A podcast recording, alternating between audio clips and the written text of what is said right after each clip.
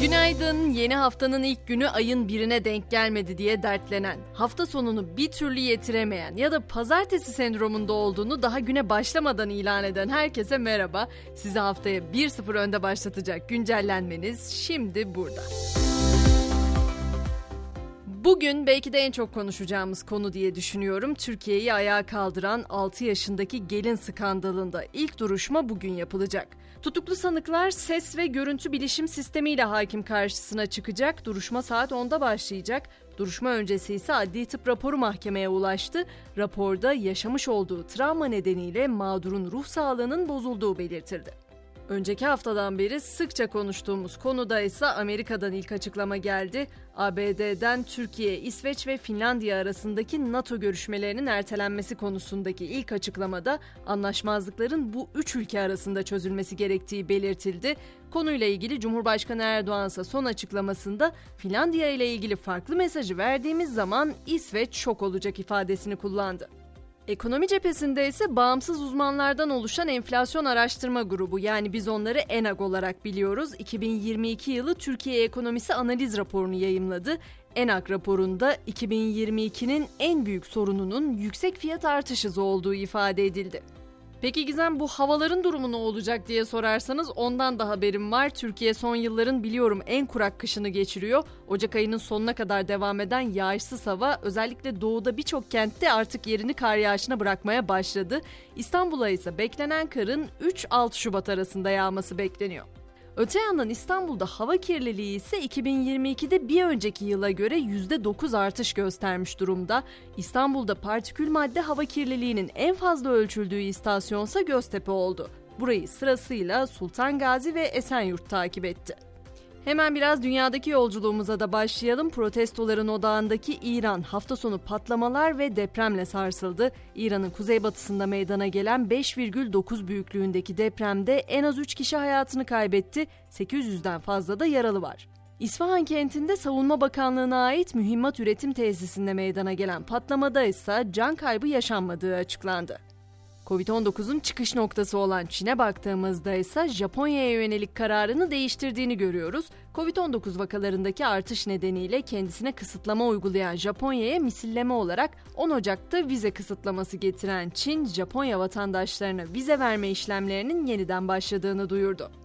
Hırvatistan'dansa dikkat çekici bir haber var. Ülkenin Adriyatik Denizi kıyısında bulunan tatil kenti Split'te bikini veya mayo ile dolaşanlara 150 euro para cezası kesileceği açıklandı. Bunun peki tespitini nasıl yapacaklar Gizem diye sorarsanız o da kent merkezi 21 radar tarafından gözetlenecek. Yani Hırvatistan'ın bu bölgesinde biri bizi gözetliyor diyebiliriz.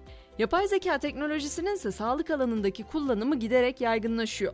Daha önce yapay zeka ile çeşitli hastalıkların erken teşhis edildiğini görmüştük. Şimdi de Türk bilim insanları nefesle kalp krizi riskini tespit eden yapay zeka geliştirdi. Sistem şöyle çalışıyor. İnsan nefesi bir poşete dolduruluyor. Geliştirilen bir cihazla insan nefesindeki moleküller analiz ediliyor.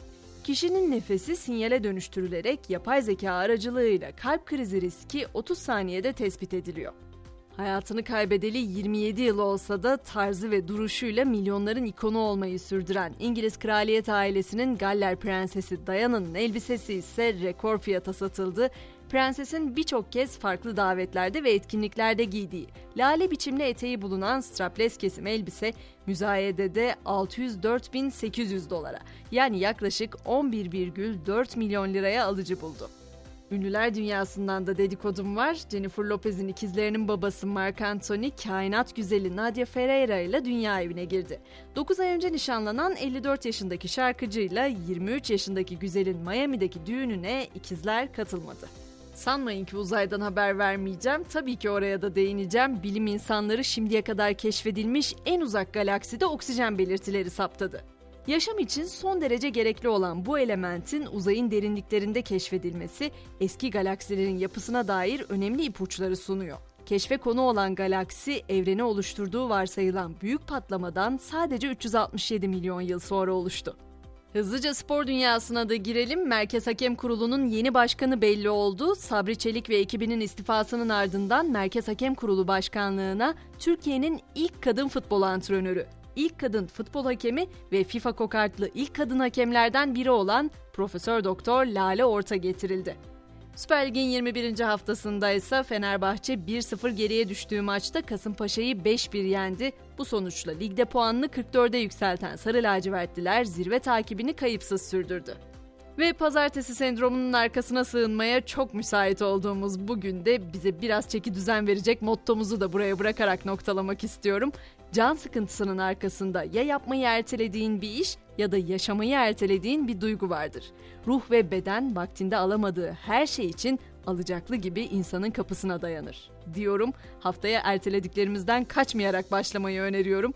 Ben Gizem saat 18'de Podi ile akşam güncellenmemiz için tekrar burada olacağım. Elbette sizleri de bekliyorum. Görüşmek üzere şimdilik hoşçakalın.